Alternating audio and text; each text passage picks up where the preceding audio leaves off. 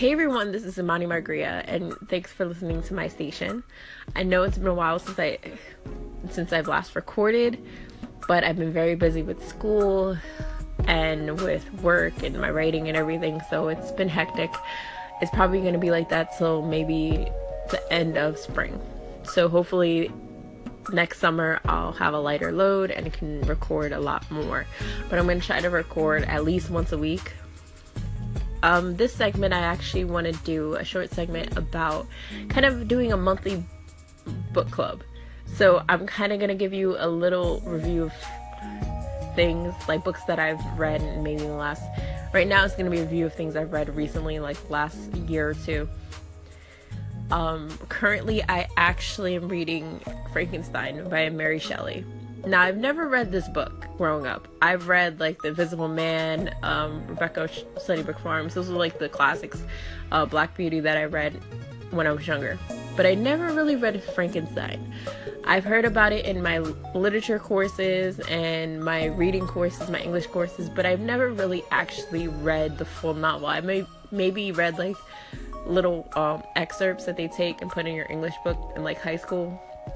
That's about it. Now, I'm obsessed with it so far. I haven't finished it yet.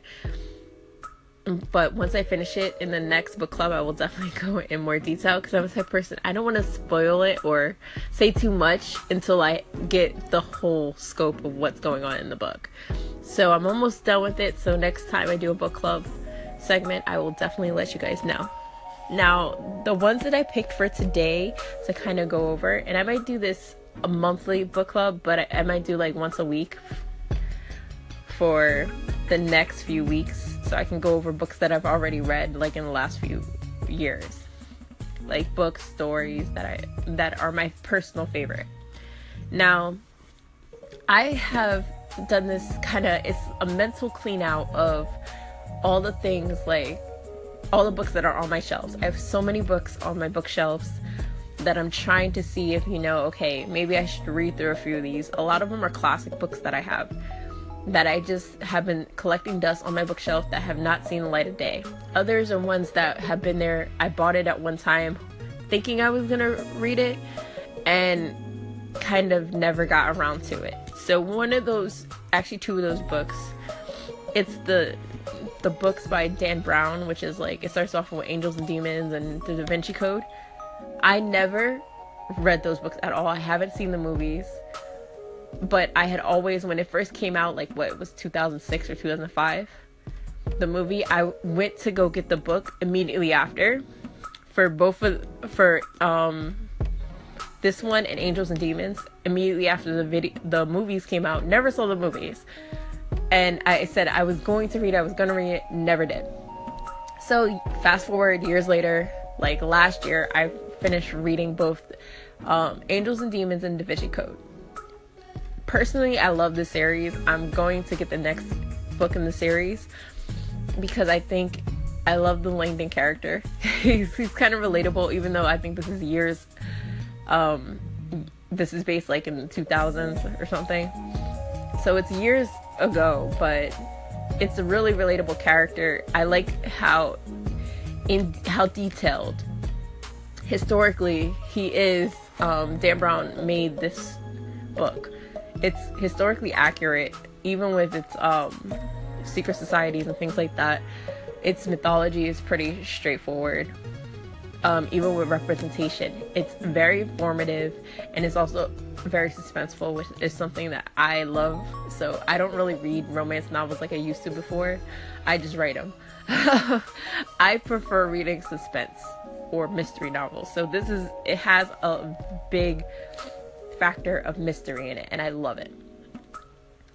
So in the next recording I'm to go more in detail about it. Stay tuned.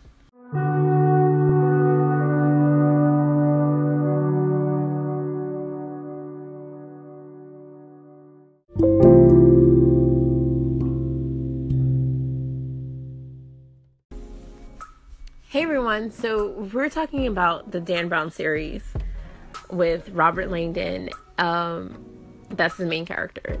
He's a symbologist from Harvard who gets caught up in these weird situations where it's kind of like a Nancy Drew slash, yeah, it's a nat- more Nancy Drew than it is Sherlock Holmes because he gets caught up in these weird predicaments that he's not a detective. He's just a professor from Harvard who dapples in uh, symbology is his focus of research.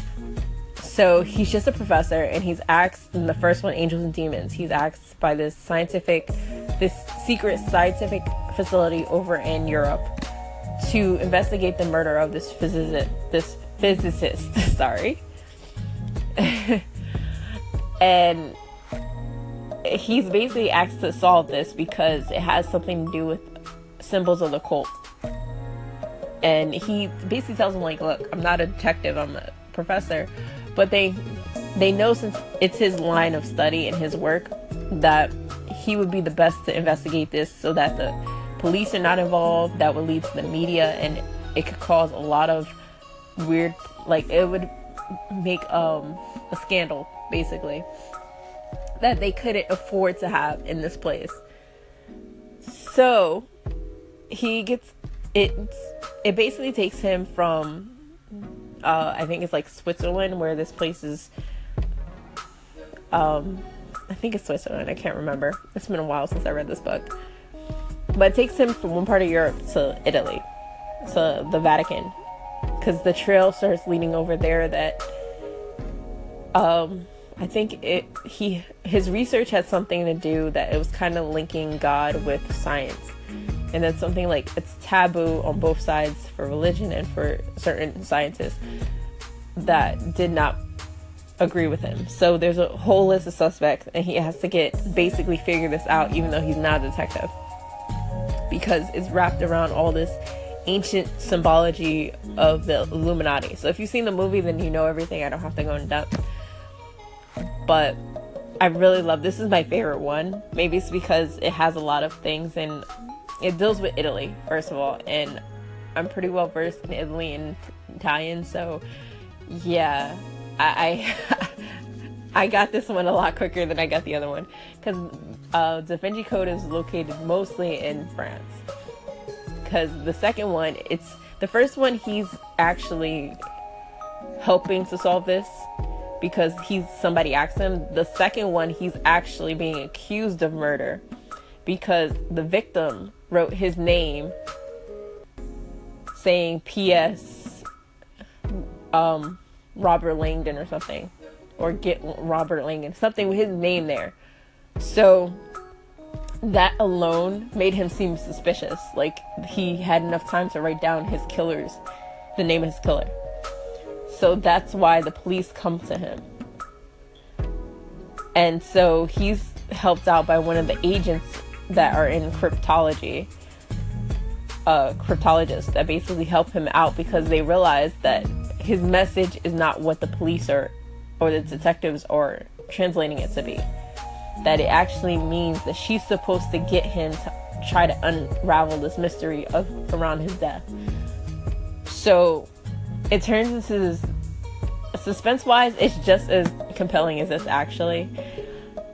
Um, I do like it just as much. I did learn a lot from this book and also from Angels and Demons. That's why I, I like a lot about Dan Brown's writing is that he is very ad- um, historically accurate and even with like his symbology and everything, it's very accurate.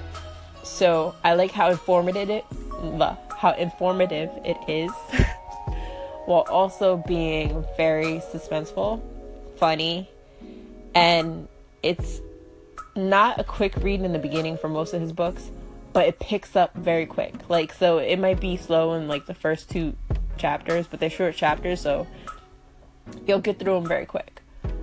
So I like that type of writing.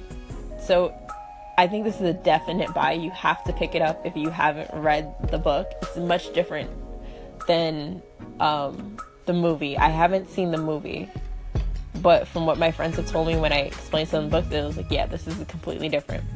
So definitely check it out. I'm actually going to see the movie soon. But bye bye.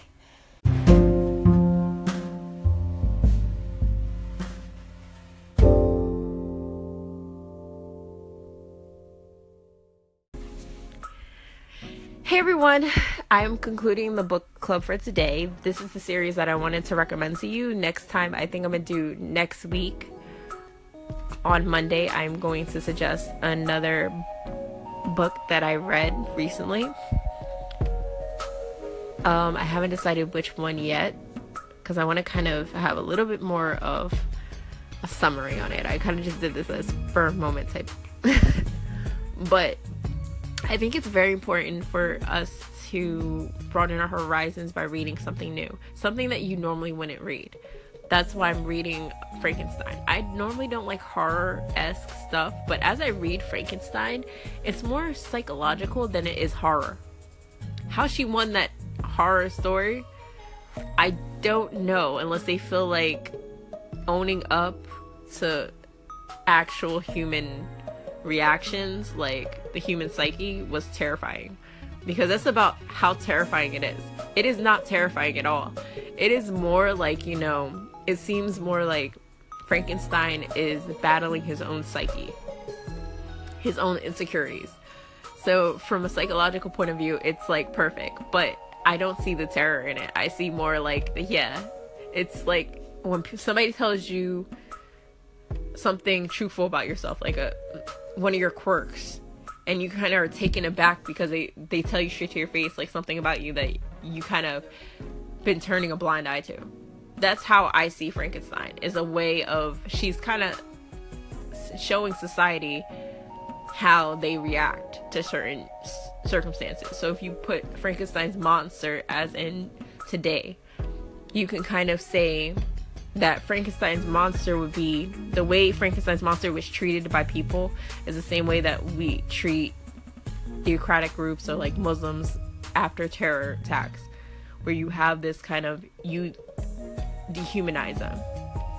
So that's how I see it. You, that would be one example that you would see it that you see him as a monster, that you see him as appalling. A lot of people see him as appalling, as dehumanize. They dehumanize them, and I look at that as like so. In a way, you know, this can apply to now, and back in her times, even with the fact that one of the characters is falsely accused for murder and is executed for it and how everybody believed that that character was guilty even though there was no real evidence against her.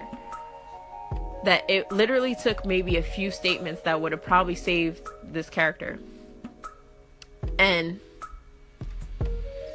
it's it kind of shows how society is so quick to judge people with limited to no innocence, basically guilty to proven innocent. And it's kind of reflecting on and that happened a lot during her time. So the fact that she's kind of shining a light on it is frightening, especially if you're if you yourself have committed that action against someone. Like if you've committed that same action against someone, if you've thought somebody was guilty before they were proven innocent, which I know we all probably did that at one time or another. So we're not all like, you know, we're all guilty of that at one time or another. But like I said, I want to continue reading it so far so I can kind of talk about it a little bit more. Uh, next week, I'm going to talk about this book, Sauvé. I read it a few years ago, so I want to kind of just go over it again so I can give a detailed summary. But Dan Brown series with Robert Langdon, Angels and Demons, is the first book. Definitely go check it out. I'm a physical book type of person, so I had to get the physical books. Even now, like I want the physical book. I can't do the ebook thing. I hate it but it is available on um, ebook for any format. You can get it on Barnes and Noble, Amazon, wherever. It's a really old series, so you can find it. Definitely check it out. I really like Dan Brown as a writer, and I love his series. So he's probably the only contemporary writer, why like modern writer that I really do like. Maybe him and J.K. Rowling. Stephen King, yeah, I guess him too. Okay, those are the three that I like Stephen King, J.K. Rowling, and Dan Brown. I don't think there's anyone else, but if there are, I'll tell you later. So, have a great day, everyone, and I will talk to you tomorrow.